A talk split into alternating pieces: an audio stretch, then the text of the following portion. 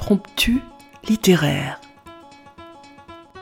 Voici quelques pages écrites par Anne Brunswick sur les Juifs de Sibérie, poétesse et universitaire, dont nous avons choisi de vous donner le témoignage. Amis auditeurs, bonjour.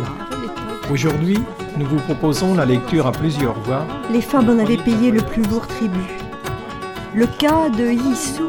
Pour amener un peu de légèreté dans cet univers marqué par une histoire Je vous ai choisi un extrait du chapitre 9, intitulé Assise près de l'incubateur, espèce de navire miniature en On plexiglas, sélectionne la main-d'œuvre destinée aux mines, aux chantiers, aux coupes de bois. Des textes d'auteurs du XXe et du XXIe siècle viennent jusqu'à votre oreille. Écoutez.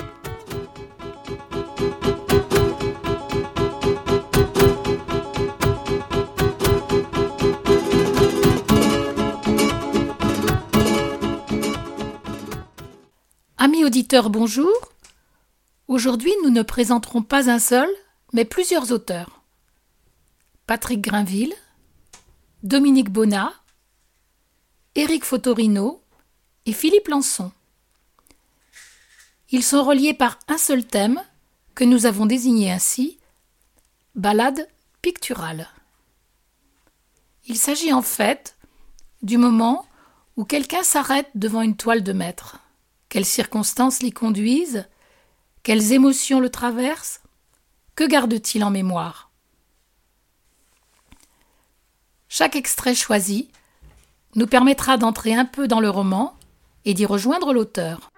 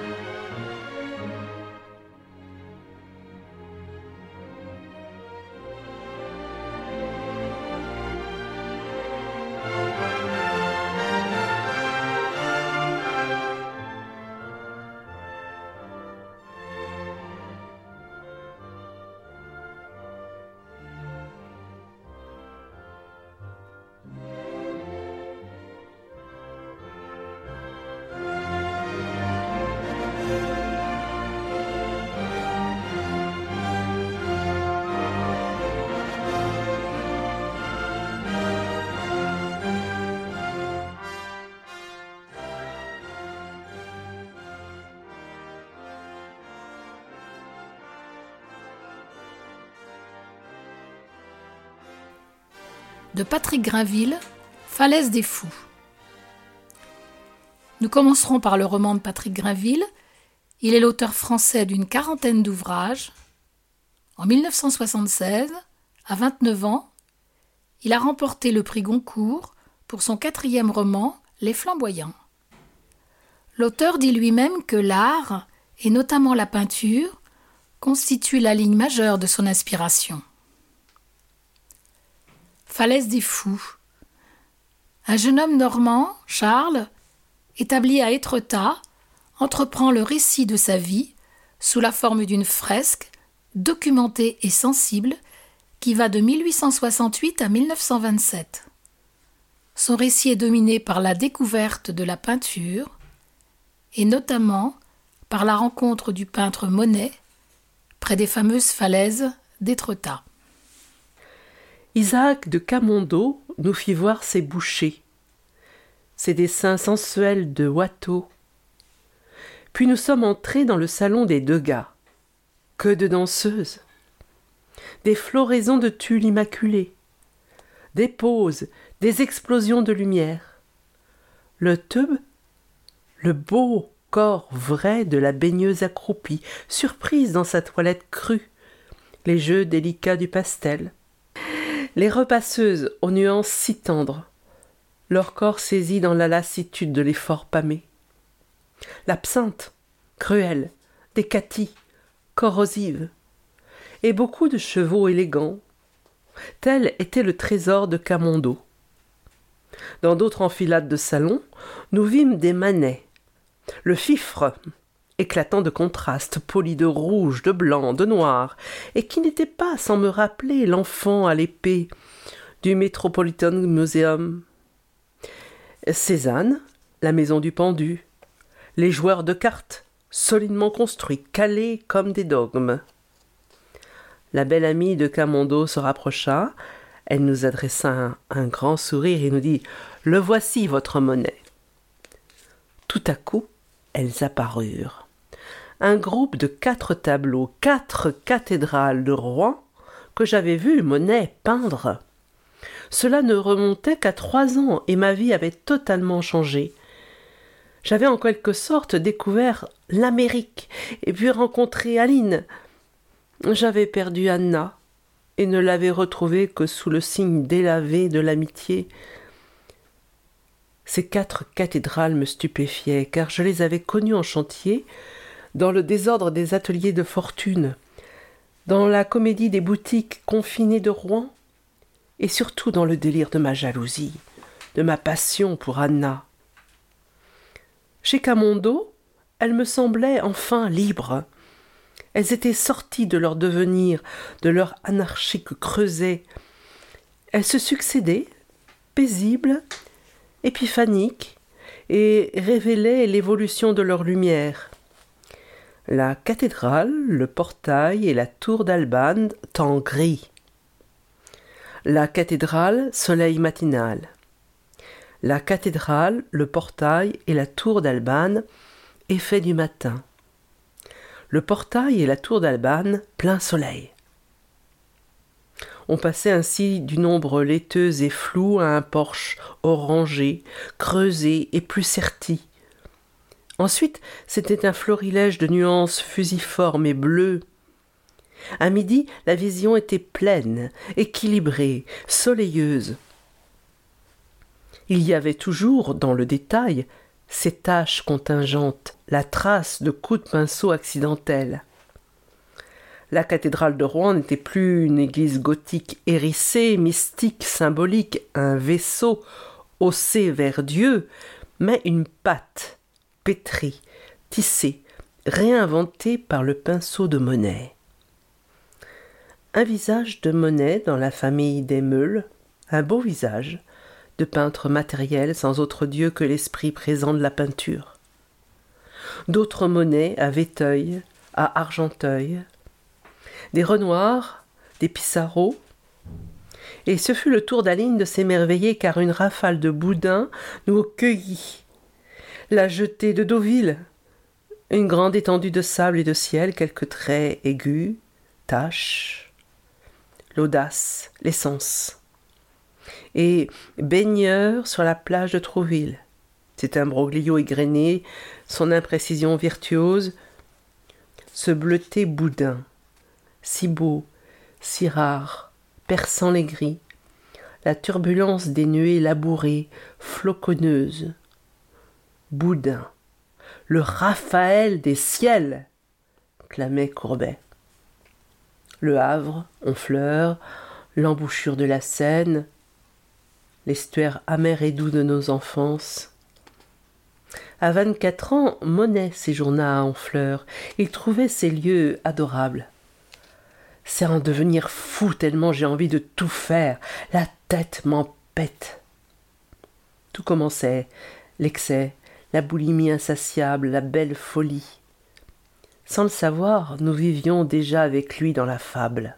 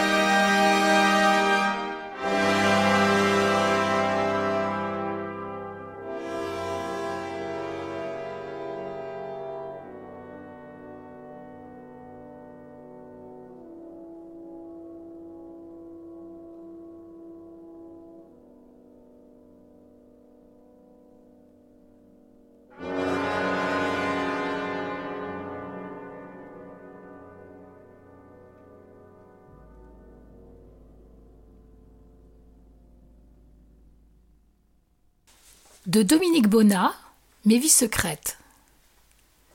Dominique Bonnat est membre de l'Académie française. D'abord journaliste, puis critique littéraire, elle devient romancière et biographe. Avec Mes vies secrètes, elle nous conduit dans les coulisses de son travail de biographe.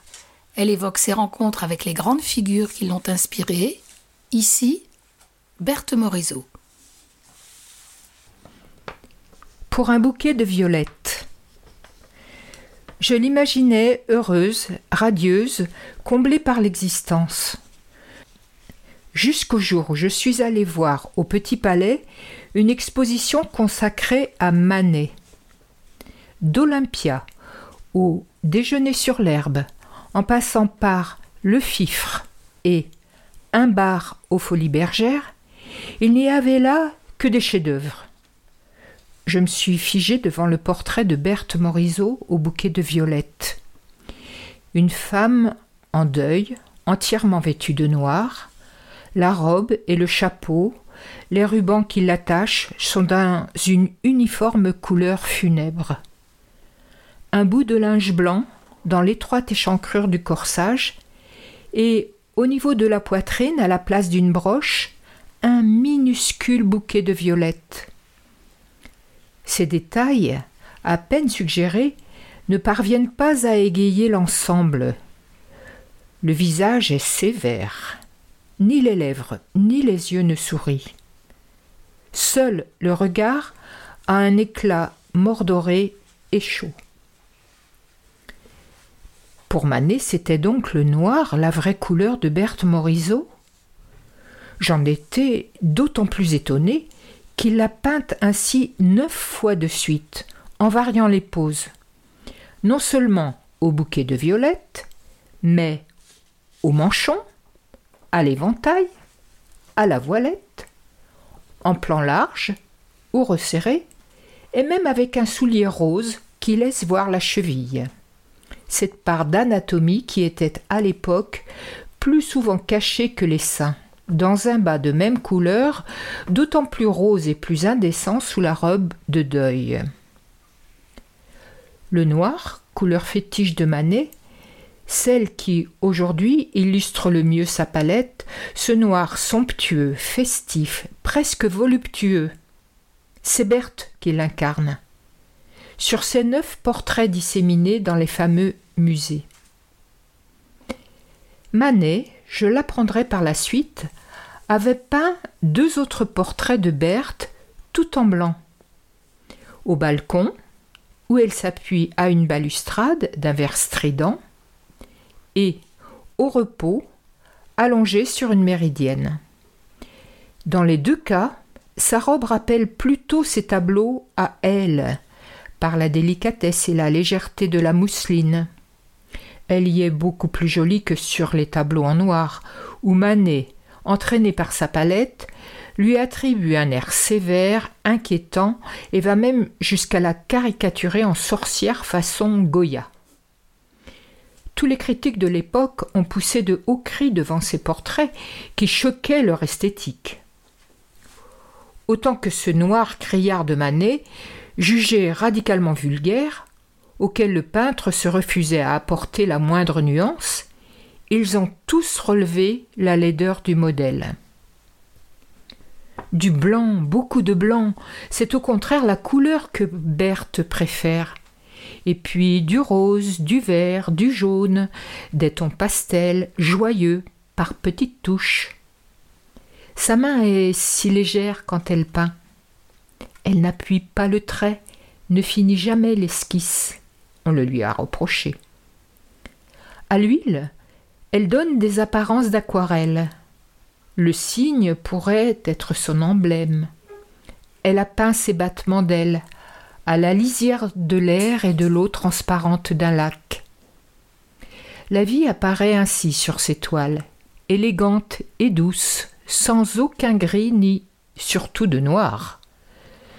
Berthe Morisot ne peint que le bonheur. Un bonheur sans excès ni fièvre, sans gaieté appuyée ou vulgaire, un bonheur harmonieux mais fragile. Sa peinture lui est entièrement vouée. C'est ce contraste qui est à l'origine de ma biographie de Berthe Morisot. C'est ce choc des couleurs. Comment réconcilier le blanc et le noir La douceur de la peinture de Berthe et ses âpres portraits par Manet?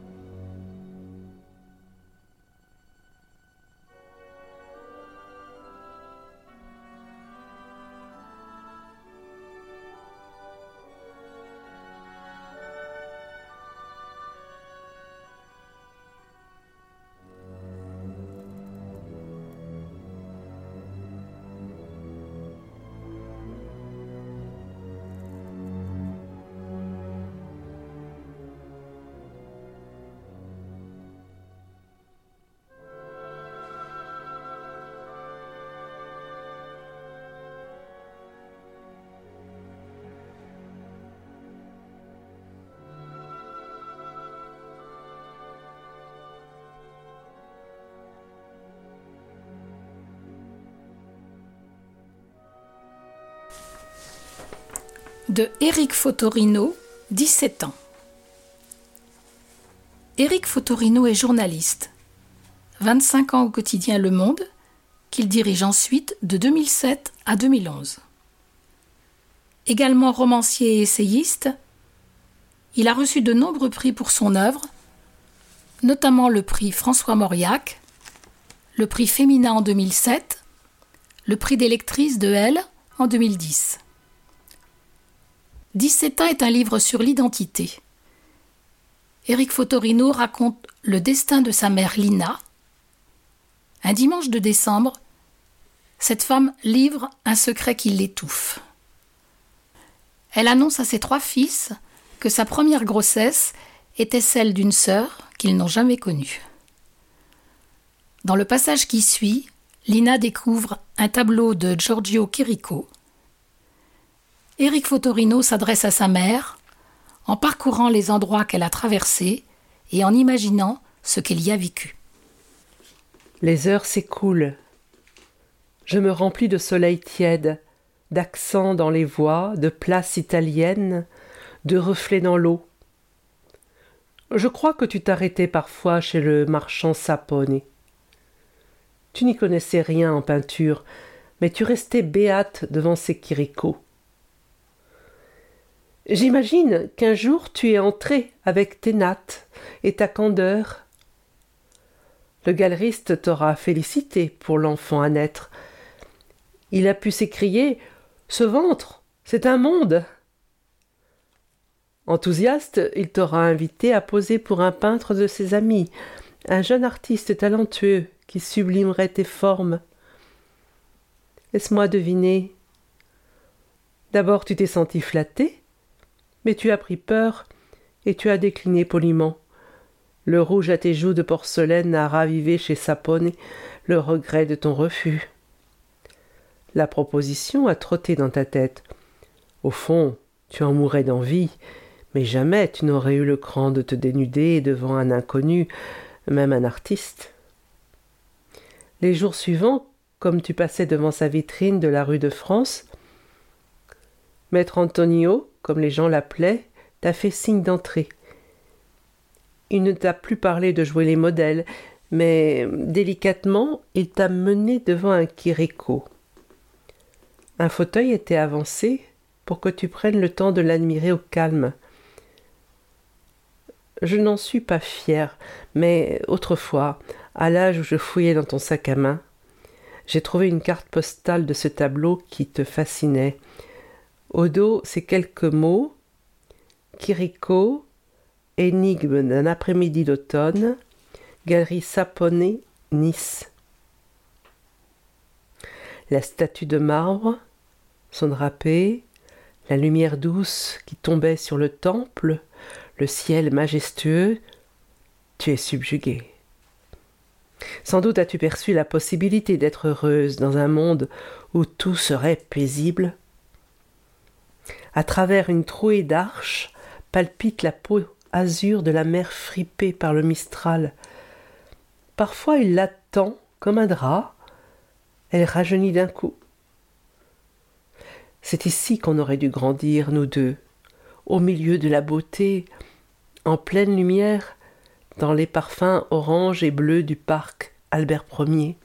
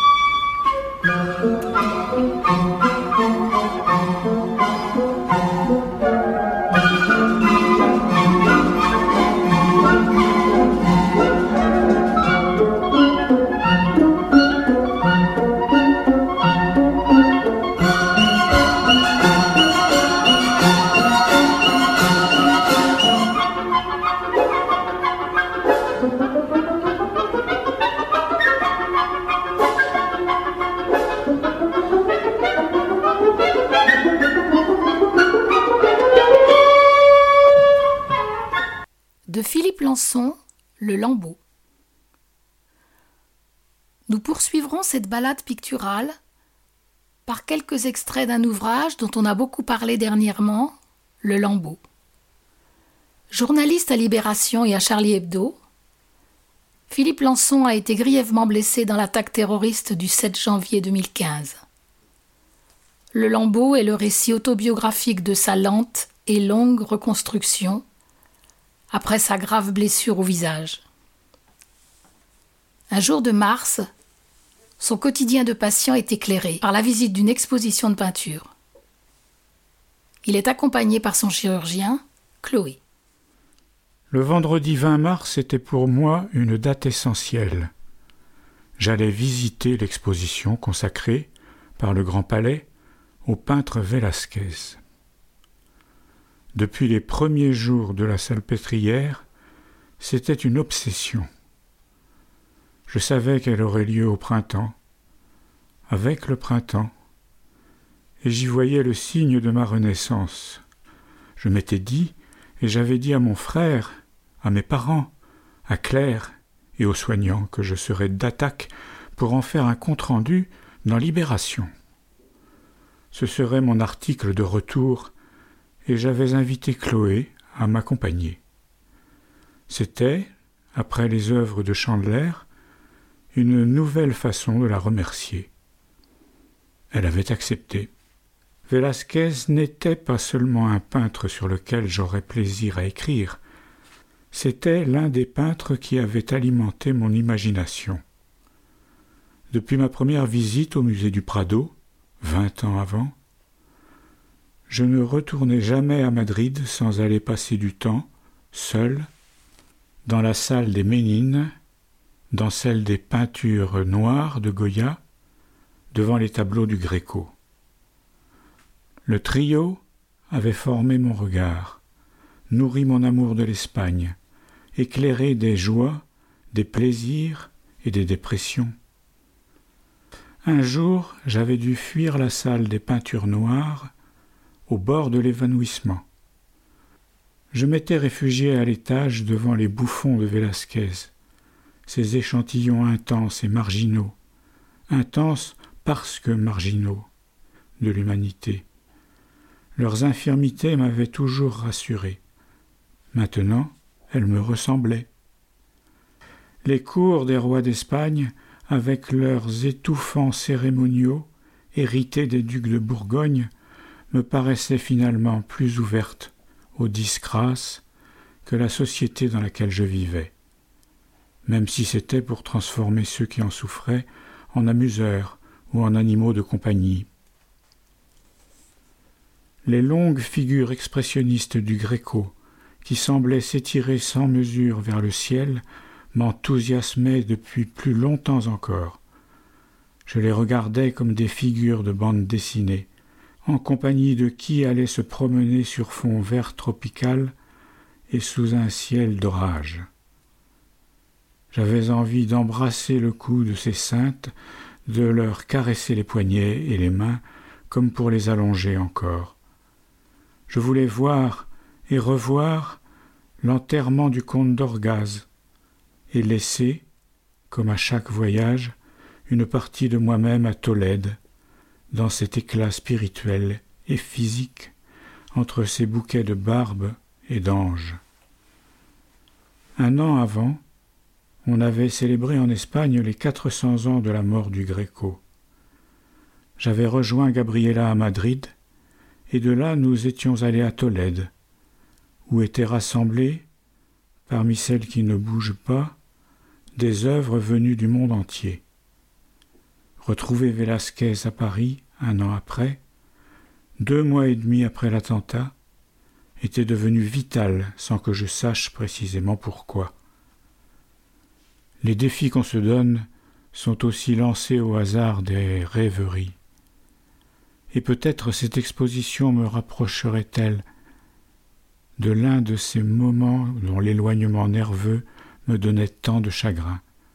Peut-être me rapprocherait-elle par la visite et par l'article de mon passé.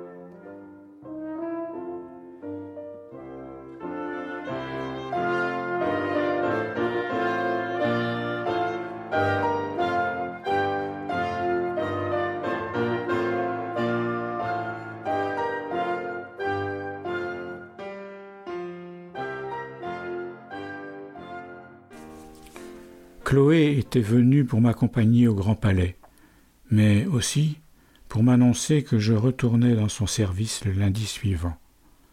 Cette fois, m'a-t-elle dit, on ne vous lâche pas tant que ce n'est pas entièrement réglé. Comme il faisait beau, quoique légèrement frais, j'ai mis mon masque et nous sommes allés à pied au Grand Palais, par le pont Alexandre III. L'or des statues luisait violemment L'air me fouettait le visage. Les deux policiers marchaient, comme toujours, un peu derrière nous. Florence, mon amie des musées nationaux, avait eu quelque mal à organiser cette visite.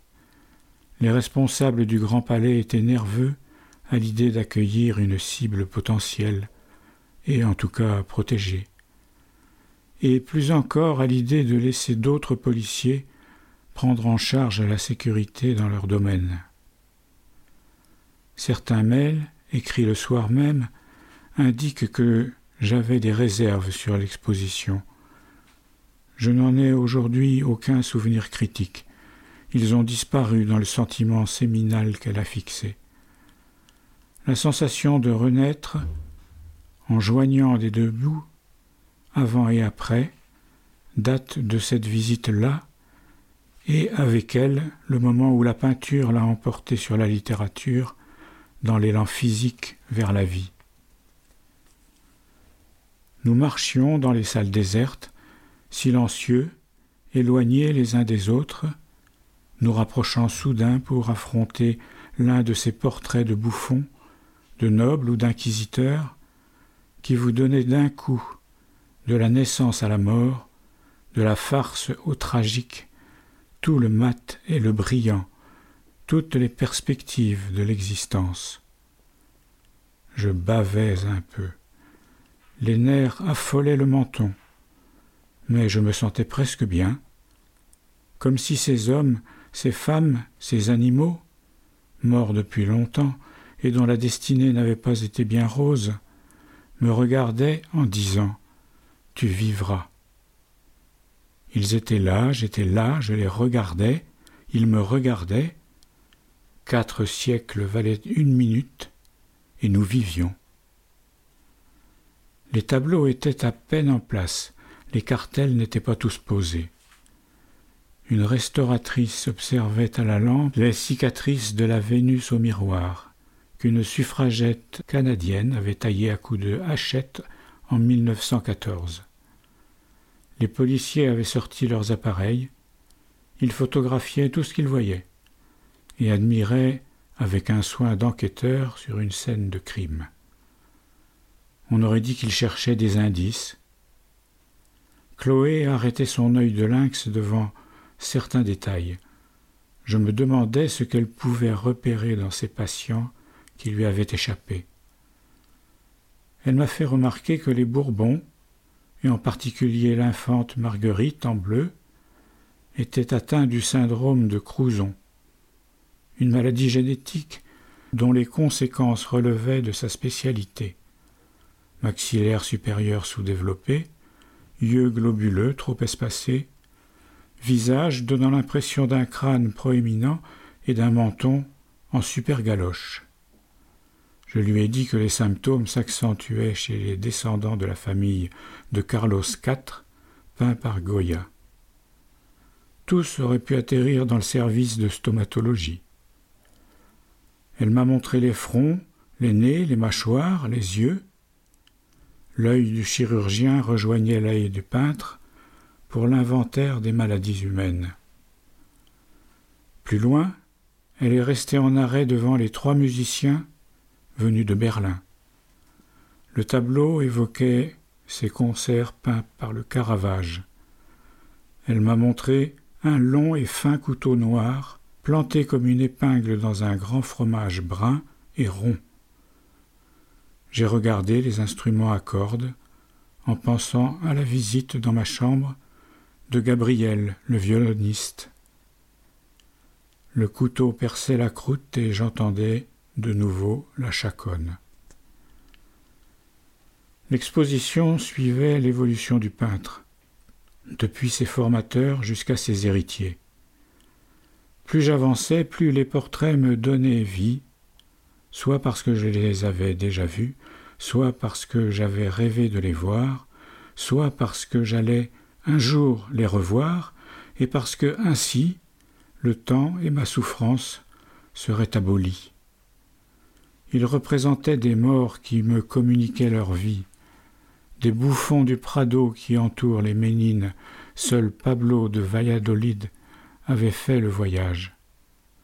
Vêtu comme un gentilhomme dont il joue à cet instant le rôle, c'est un acteur qu'on voit, sur une scène déserte, comme un taureau dans l'arène, comme dans le vide.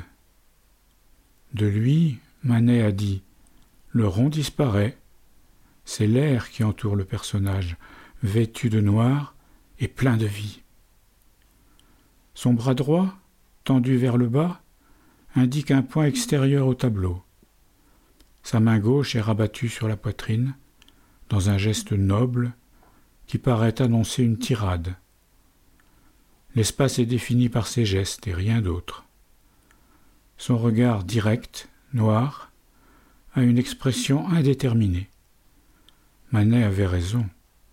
Je pouvais respirer l'air qu'il déplaçait et qui chassait depuis le plateau castillan celui qui m'avait si souvent manqué. Par le corps du bouffon, je suis entré dans le tableau et j'en suis ressorti au Prado, vingt ans avant, à une époque où la tristesse n'était pas justifiée par l'événement. Il m'a conduit dans les rues froides de l'hiver madrilène jusqu'au parc du Retiro, qui allait bientôt fermer. C'est à travers le corps de Pablo de Valladolid que j'ai pour la première fois senti non pas le souvenir, mais la présence d'un homme que j'avais été. Le patient était le bouffon du monarque, exécuté le 7 janvier, et le monarque du bouffon que, jusqu'à la même date, il avait été. Ce bouffon silencieux et massif, me disait maintenant que les cartes étaient rebattues. Je devais jouer mon rôle, en rire, fabriquer l'air qui m'entourait. Un cheval en majesté et sans cavalier fermait l'exposition. C'est par sa description que j'ai ouvert l'article publié quelques jours plus tard dans Libération. Le parcours s'achève sur une rotonde noire où se dresse un énorme cheval blanc et mat, en majesté, pensu à ne plus en sauter le moindre obstacle, anti-gréco en diable, la queue longue et flottante comme une fin de règne. Il est harnaché, mais sans cavalier. Velasquez l'a peint entre 1634 et 1638. L'expertise le dit inachevé.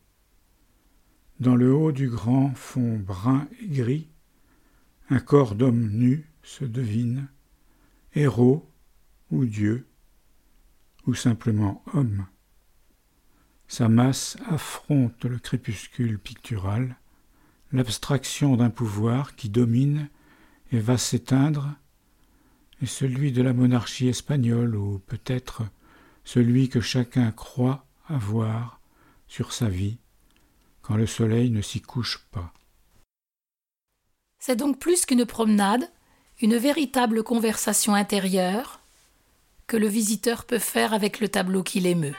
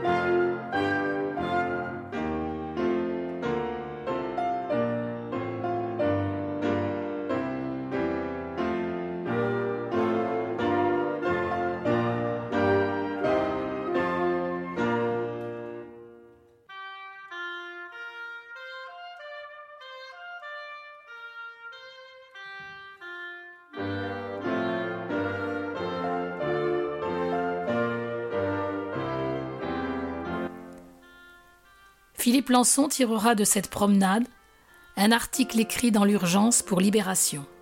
Nous vous invitons à le lire, il est magnifique.